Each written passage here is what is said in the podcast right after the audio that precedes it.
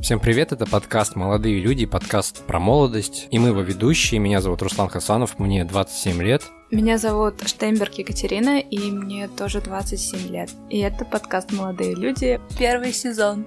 Это выпуск о признании, точнее, о признании. Призвание. Признаваться.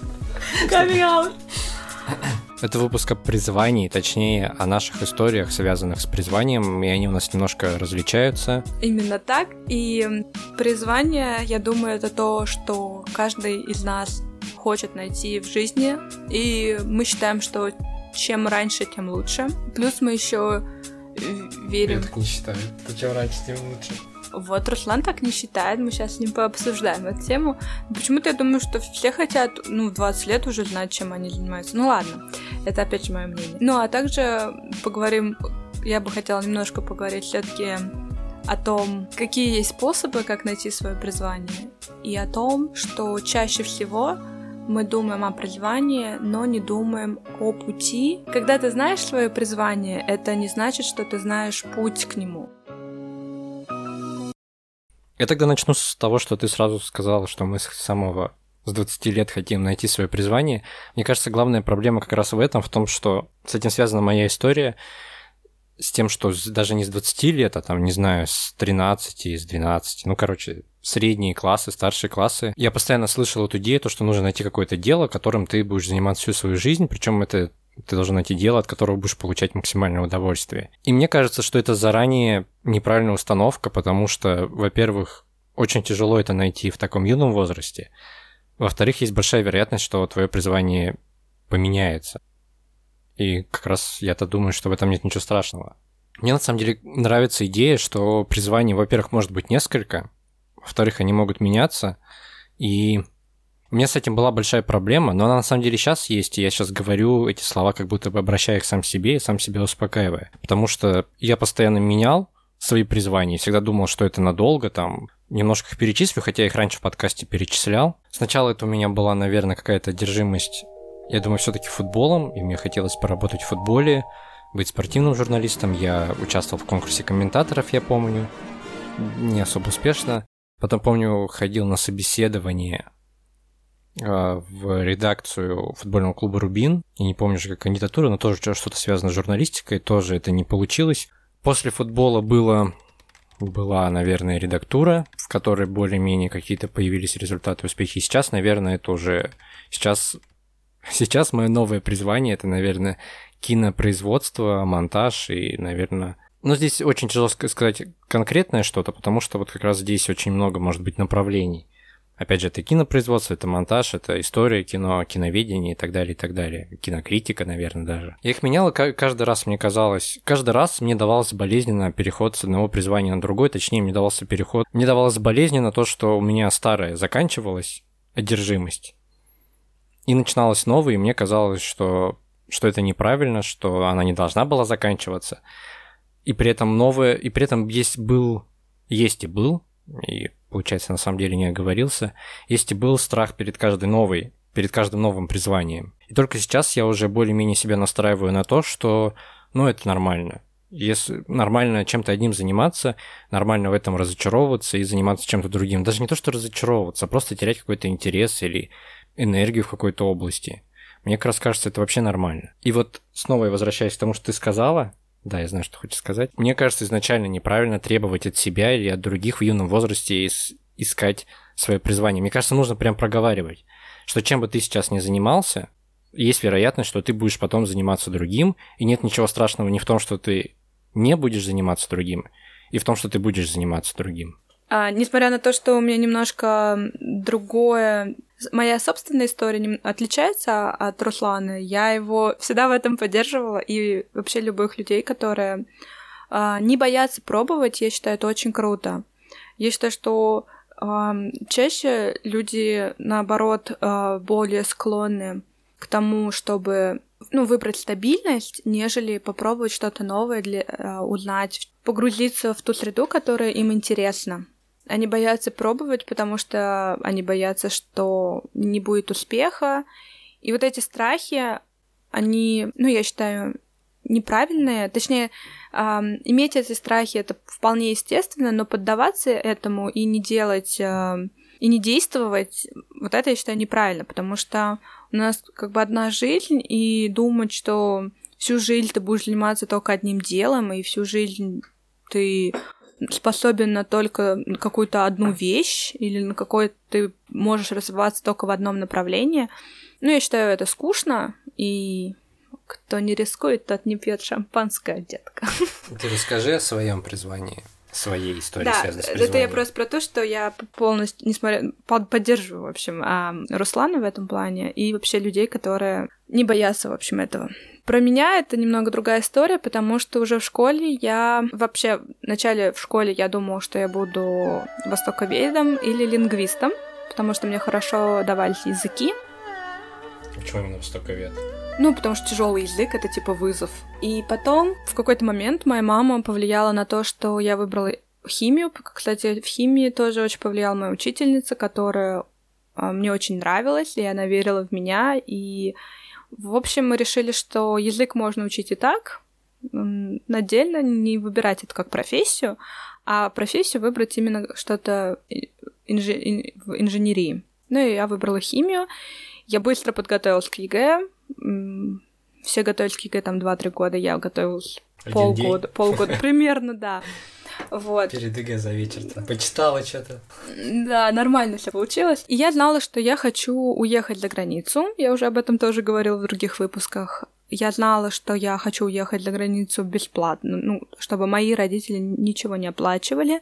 Я знала, что это должно быть связано с наукой. В общем, я выбрала для себя призвание ученого. И более того, я знала, что я должна для этого делать. Я знала, что надо заниматься наукой, я знала, что надо печатать статьи, я знала, что надо быть умной, сообразительной, и тогда все получится. И на самом деле это как раз такой переход в тему того, что даже если я знаю свое призвание, я совершенно не могу предсказать, действительно распланировать путь к этому призванию. То есть призвание ученого, для призвания ученого требуется, помимо научной работы, это степень, да, то есть а, магистратура и аспирантура. В Америке она называется PhD, аспирантура. А, и я поехала в Америку я отучилась там на магистратуру и думала, что сразу же там я поступлю на аспирантуру. Но когда я училась там в магистратуре, я поняла, что то направление в науке, которое я выбрала, мне не нравится. И я нач... и вообще вот никак мне не идет, мне не интересно, меня не мотивирует.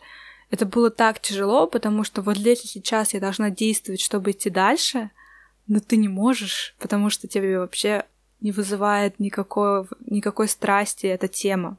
И только в конце магистратуры у нас было отдельное занятие, немножко не по моей специальности, и оно так зацепило, что только в конце моей магистратуры я поняла, чем я хочу заниматься. И уже было поздно подавать на какую-то аспирантуру. Плюс у меня вообще вот а, в этой новой сфере, которую я для себя выбрала, у меня нет ни опыта, у меня нет статей. То есть, если кому-то, какому-то профессору проситься на аспирантуру, то я вообще вне этой области. Я... Единственный мой плюс — это то, что я могу сказать, я буду хорошо учиться, я быстро учусь.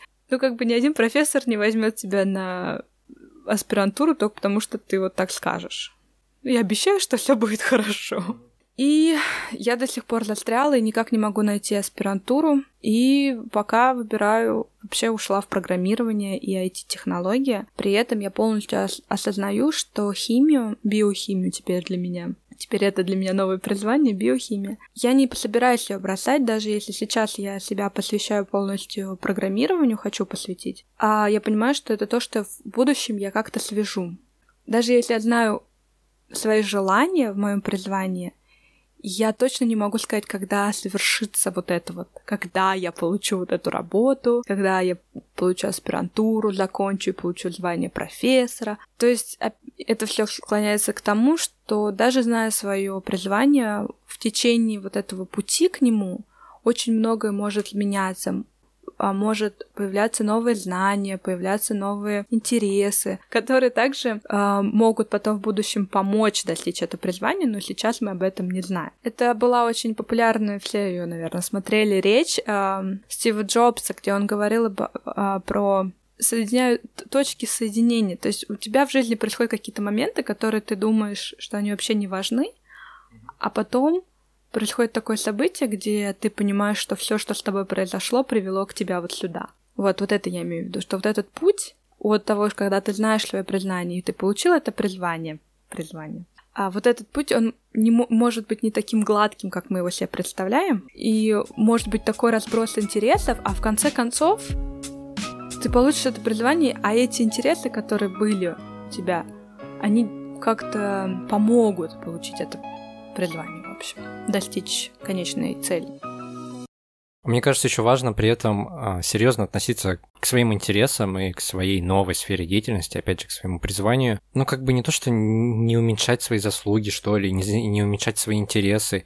Понятно, что когда ты в начале пути, понятно, что вот есть, допустим, условное начало пути и конец твоего пути в твоем в изучении какого-то дела. Вот мне, вот сейчас, ладно, такая будет отсылка к языкам, мне всегда казалось, что вот ты начал учить язык английский, есть какая-то конечная точка, и только там ты начинаешь говорить на английском. И действительно, только недавно до меня дошло, что вот это во время этого пути ты тоже можешь на нем говорить, просто там со временем будешь лучше говорить. И во время изучения ты тоже можешь говорить.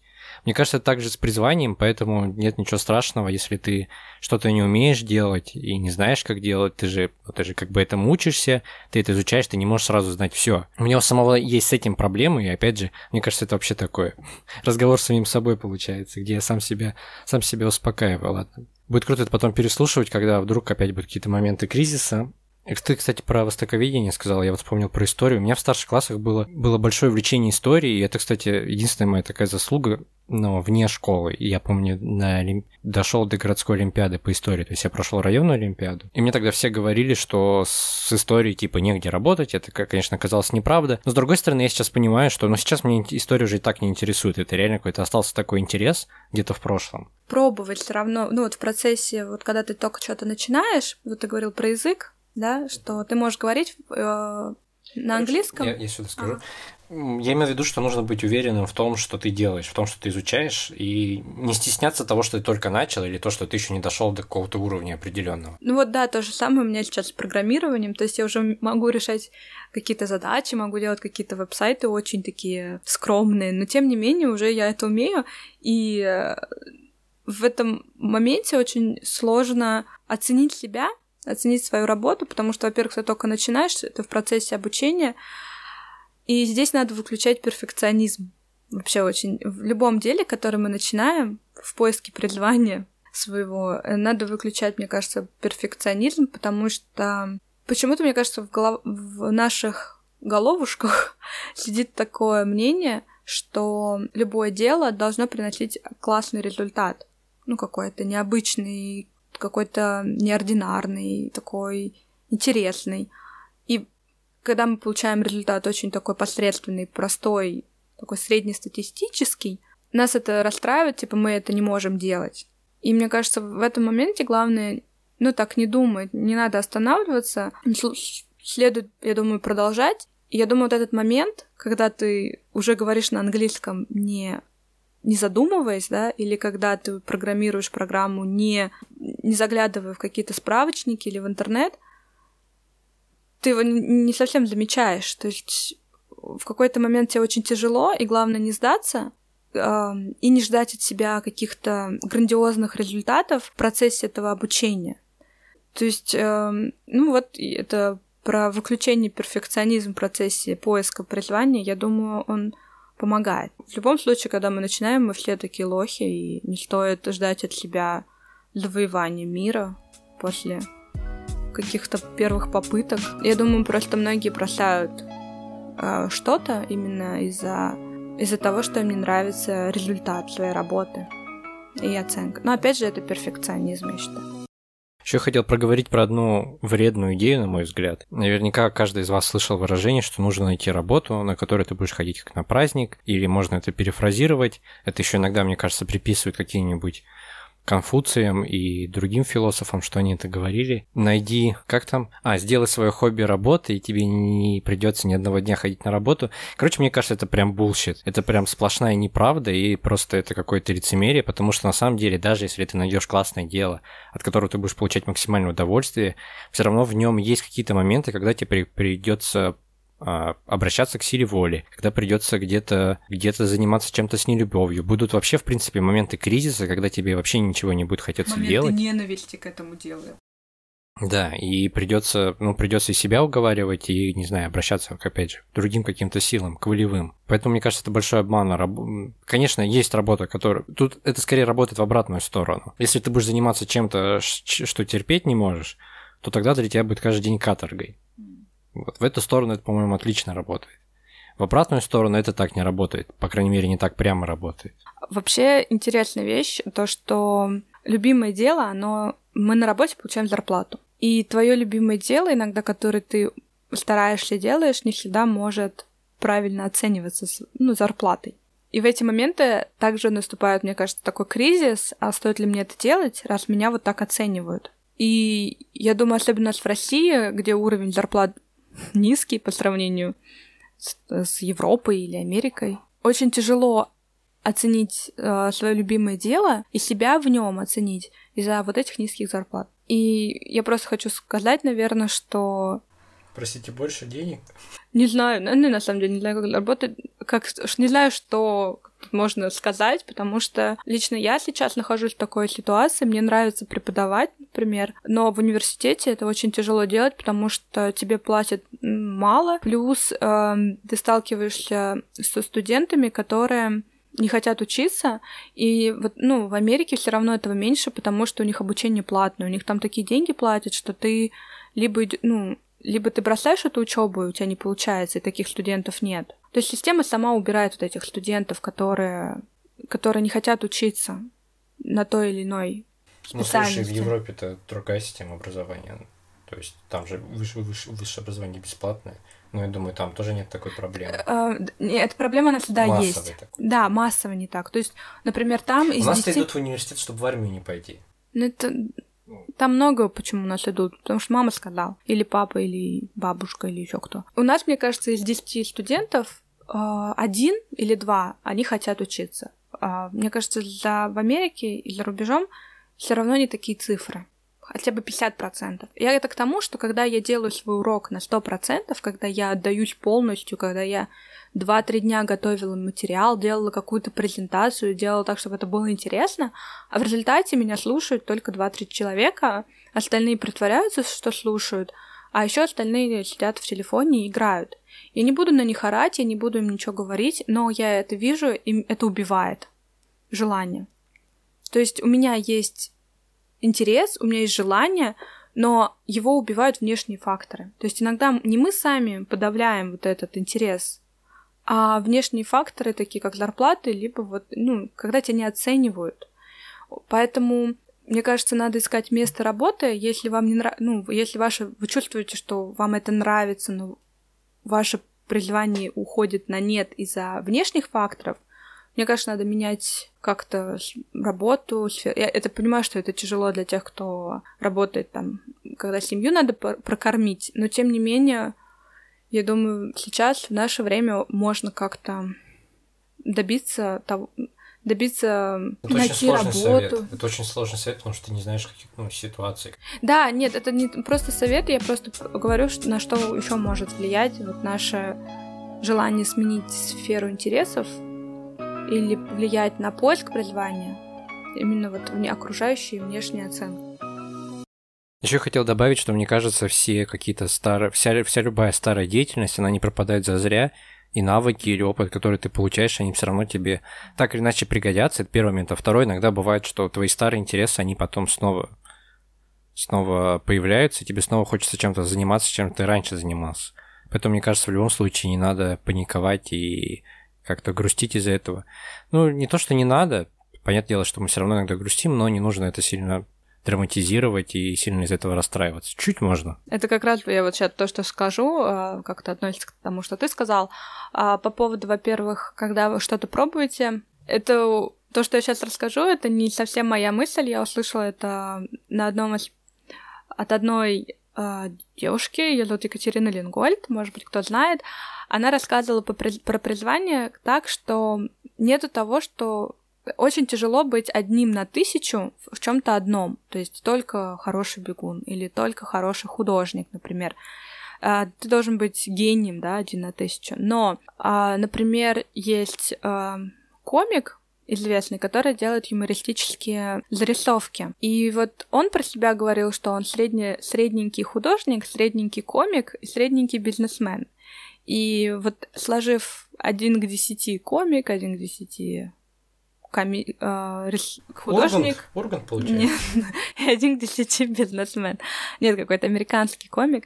И э, получается, что он становится одним на тысячу. То есть, когда мы миксуем какие-то наши способности, не обязательно то, что вот э, есть у вас разные интересы, это не значит, что они нигде не, не, не смогут соприкоснуться. То есть, если вы сходили, вам был интересен бизнес, и вы сходили на какой-нибудь менеджмент, а потом это не пошло, возможно, в будущем вы какой-то начнете свой собственный проект, где эти знания пригодятся. То есть не страшно пробовать что-то разное из разной сферы деятельности, потому что мы никогда не знаем, что где пригодится и что где пересечет, пересечется. Также то же самое со мной сейчас.